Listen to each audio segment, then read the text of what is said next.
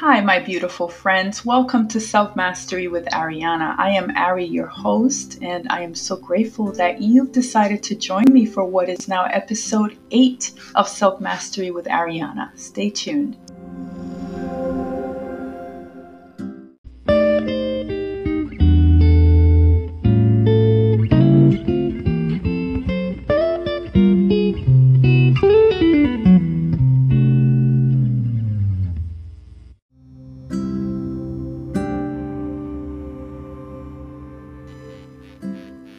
My beautiful friends. So, today I want to talk to you about emotional health because I think it's an important topic for us to touch on.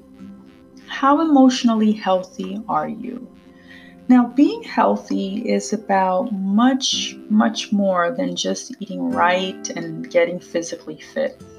It's also about our thinking, it's about what we feed our minds Mm-hmm. it's about how much work we put into managing our emotions.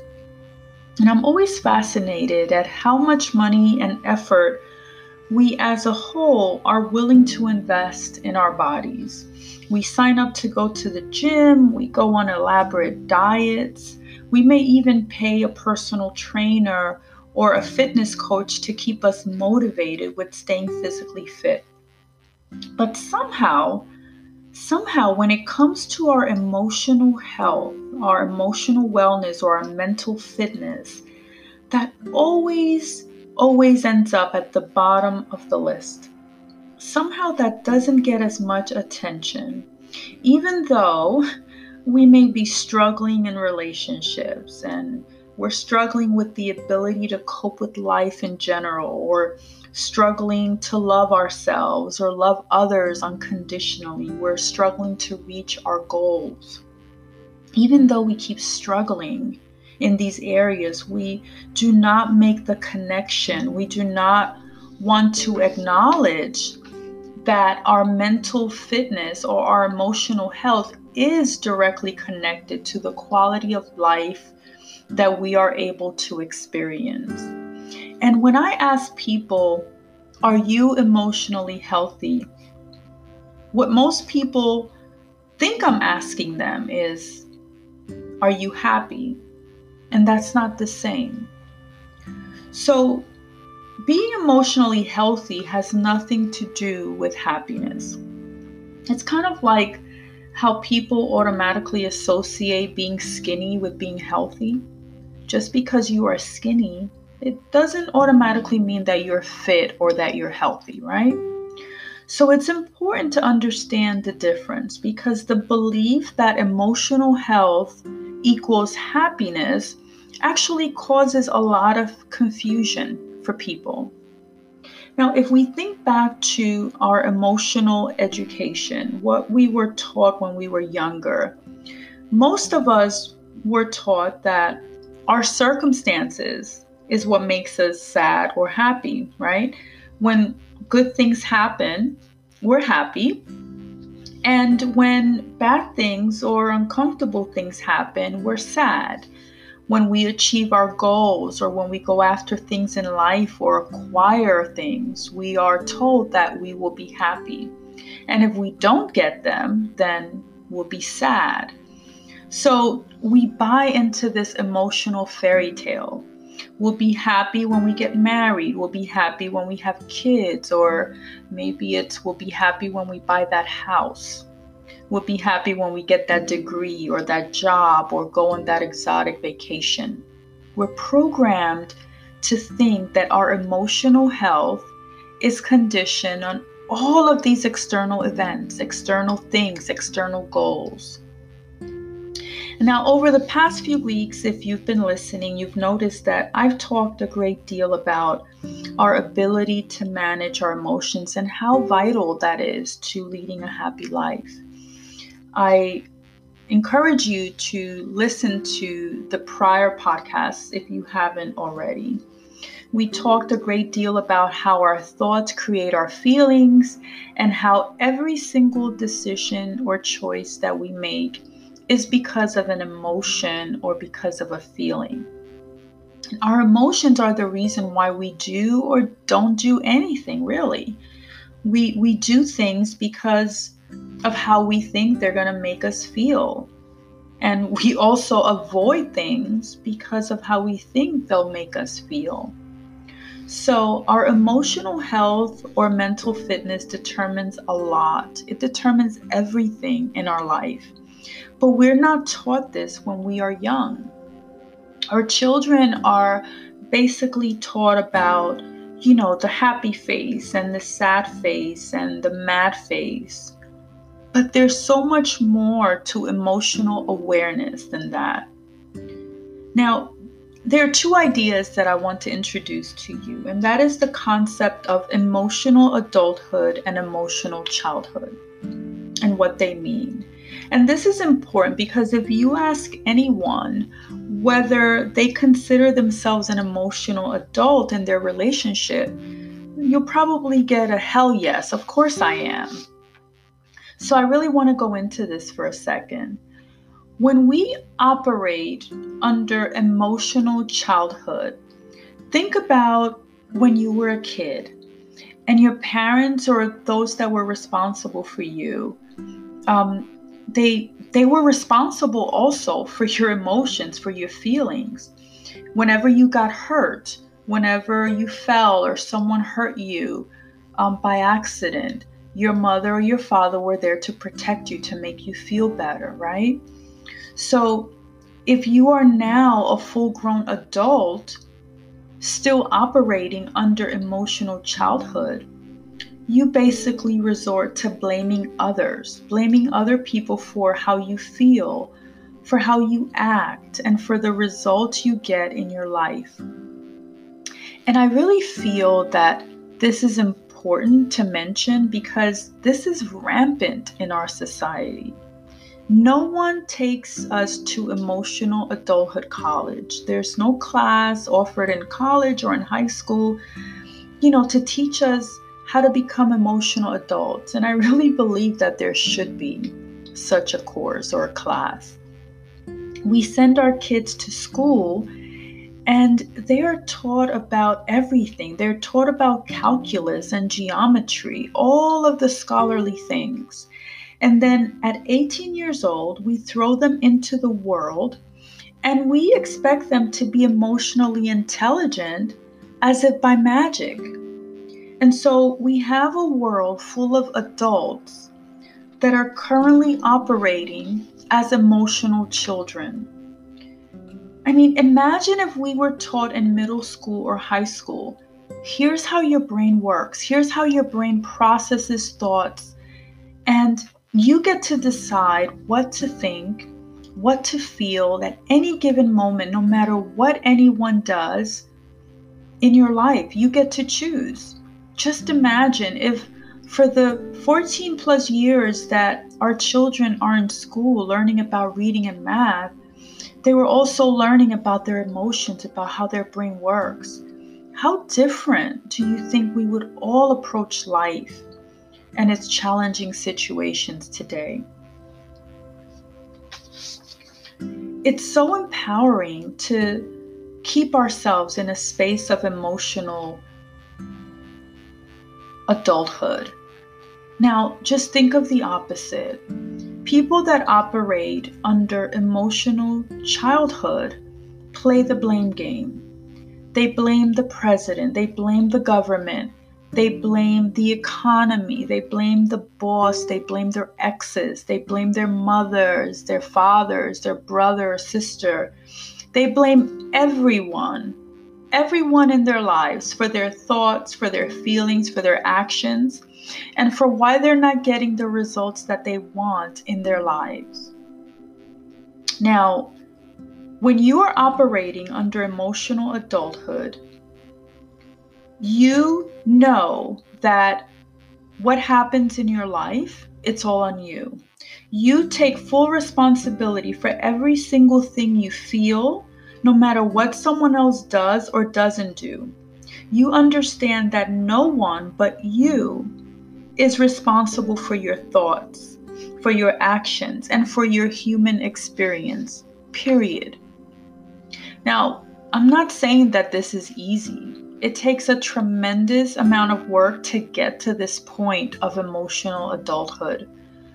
But you should want to get there because let me tell you, it is amazing. When I first started learning how to manage my own emotions, my thoughts, I, I really had to study myself. I had to become a scholar on me, on Ari. I had to learn what made me think, how my brain operated, what my tendencies were, what my insecurities and my false beliefs were. And what I learned was that other people do not have the ability, other people do not have the power to hurt my feelings. You know, I want you to think about that. Other people can't cause your feelings at all because your feelings are created by you. They're created by your thoughts. It was truly an overwhelming thought for me to realize that I am responsible for my own thoughts. And, and if I'm responsible for my own thoughts, then I'm responsible for my feelings. And if I'm responsible for my feelings, then that means that I'm also responsible for my own actions. So, this insight was life changing for me. And it's so contrary to the information that we're fed at a very early age. So, when I finally understood this, guys, that's when I felt like I reached emotional adulthood. And so, with this new awareness that I had about my feelings and about my thoughts and my own responsibility, I could no longer blame my husband or my children or my boss or my mother for what was going on with me. I had to take responsibility and I had to take charge of my emotional life, all of it, even the parts that, you know, didn't feel so good. Other people just cannot hurt your feelings. I want you to remember that. Other people cannot make you happy. Only you can do that. And that's how you know if you are emotionally healthy. Now, what do we constantly do? We try to change the people that we love, right? Our partner, our children, anyone in our lives that is behaving in a way that we feel is making us uncomfortable, that's challenging us. We just want to change them. We want to teach them how to behave so that they can make us happy. But guess what? They don't make us happy. They don't behave. And why should they? They're their own person. So when they do not meet our expectations, we blame them. We get frustrated, and this leaves us feeling powerless. So then in our minds, we decide, you know, these people are not acting right. They don't want to do what I want them to do. And and it just spirals into a huge drama. And it doesn't have to be that way. And here's the thing even if they did, even if they did every single thing that you wanted them to do, it still wouldn't make you happy. Because again, you are responsible for your own happiness. Now, in the beginning, I said that emotional health does not mean being happy. And I want you to understand why I said that. So, the thing is that if we were happy all the time, we wouldn't know we were happy. We you know, if we were good all the time, we wouldn't know that we're good because we would have nothing to compare it to. So we need duality, we need balance. We need that full range of emotions so that we can fully experience our life. Yet we're taught this nonsense, you know, when we're growing up, like there's something wrong with us when we're experiencing a so called negative emotion and automatically, when we do, we think, oh no, here comes sadness or there's anger. I need to fix that now. That's not good. And, and that is not true at all. We've all lived long enough to know that life is beautiful, but life can also have some negative experiences, some painful experiences. There's there's comfort and then there's discomfort. There's good And then there's also not so good. There's just balance. It just is. And here's something else that I find interesting because many of us think that there's something wrong with the world and we want to fix it. We we don't like seeing kids suffering. We don't like seeing good people get hurt. And so we think that the world needs to change. But you know what's interesting is that the truth is that the world has never been 100% kind and happy and peaceful. It's always been a combination of everything. When you look back 500 years, there were always really amazing things and there were always terrible things that happened. And if you go forward 100 years from that point, again, really amazing things and really terrible things. And it's no different today. We've eliminated many, many terrible things, but we've replaced them with positive things. And then there's some old negative things that we filled with new negative things. So I just want you to keep that in perspective that there's always going to be that balance in life and nature. It's just the way the world works, it's life. That duality is necessary in order for us to experience everything that we need to on this journey. And what I find is that when we accept that some parts of life, even our own personal life, is going to have some negative emotions, some negative experiences, then they become not so negative anymore because we are able to put them in perspective. But when we make them so awful and so negative in our minds, they're magnified and they inevitably become worse than they actually are, again, in our minds. And so, if I said to you, How would you like to be happy all the time? I will grant you that wish. You can be happy all the time. 24 hours a day, seven days a week, 365 days of the year. Happy, happy, happy, nothing but happy. Would you accept that offer? Would you say, hell yeah, I'll take it? It sounds tempting, doesn't it? But here's what I want you to think about. Being happy all the time would mean that you would also have to be happy when horrible things happen to you or to someone you cared about. You would have to be happy when someone you loved died. You would have to be happy when someone you cared for got hurt or when something terrible happened in the world.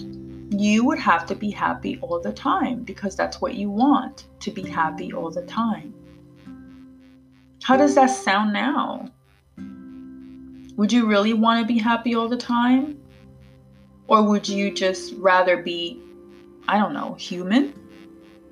Because humans aren't happy all the time. Humans feel pain, they feel sadness, and they experience anxiety and discomfort and fear. And personally, I would prefer to have that duality in my life. But again, if we're always thinking that the goal is to be happy, then when we are stressed or when we're frustrated or when we're overwhelmed or when we experience something that is not positive, we think that those negative emotions need to be fixed because that's what we've been taught. So we look for an external way to fix it. Sometimes we resort to drinking, sometimes eating, sometimes it's something worse than that. We just want to buffer, we want to cover up that negative, quote unquote, negative emotion. Anything to distract us from feeling that challenging emotion. We use drugs, we use food, we use porn, whatever it is, just to hide from it. We try to solve our problems with external solutions, and that never works. And so, of course, it doesn't work because your negative emotion does not need to be solved, it just needs to be experienced. It needs to be accepted and processed properly. So, there is a lot of power in realizing all of that. there is true freedom in that. Knowing that no matter what is happening around you, in your marriage, at your job, with your kids, your family, you, you and only you get to decide how you feel. How are you going to choose to show up? Knowing that if you are responsible for your own emotions, then the words and actions of another person cannot make you feel any type of way. Knowing that you always get to choose. And when you are able to experience that, when you know that you can navigate that, you can call yourself emotionally healthy, my friend. And if you haven't noticed by now, most of the topics that I've been covering have kind of been building on each other. They're all connected. Emotional management, the ability to manage our emotions, it's all very, very vital to having a good quality of life and to enjoying positive experiences.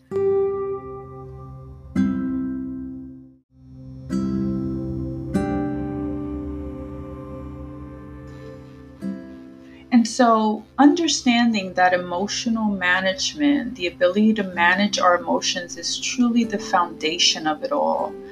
Um, understanding that you create your thoughts and therefore your feelings and your actions and your experience.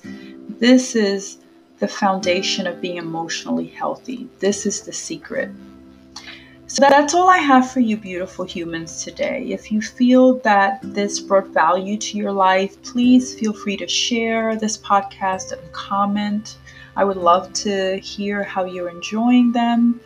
And if you feel that this is an area of your personal growth that you would like to get under control, but you do not know how to get there, feel free to reach out to me. I would love to support you.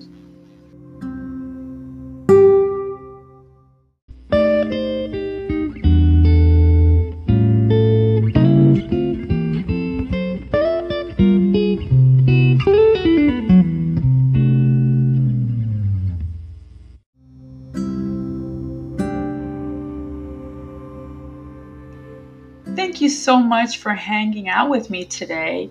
And please feel free to leave me your feedback or questions. And if you want to subscribe, email me at support at selfmasterywithariana.com. I will catch you on the next one. Have a good week.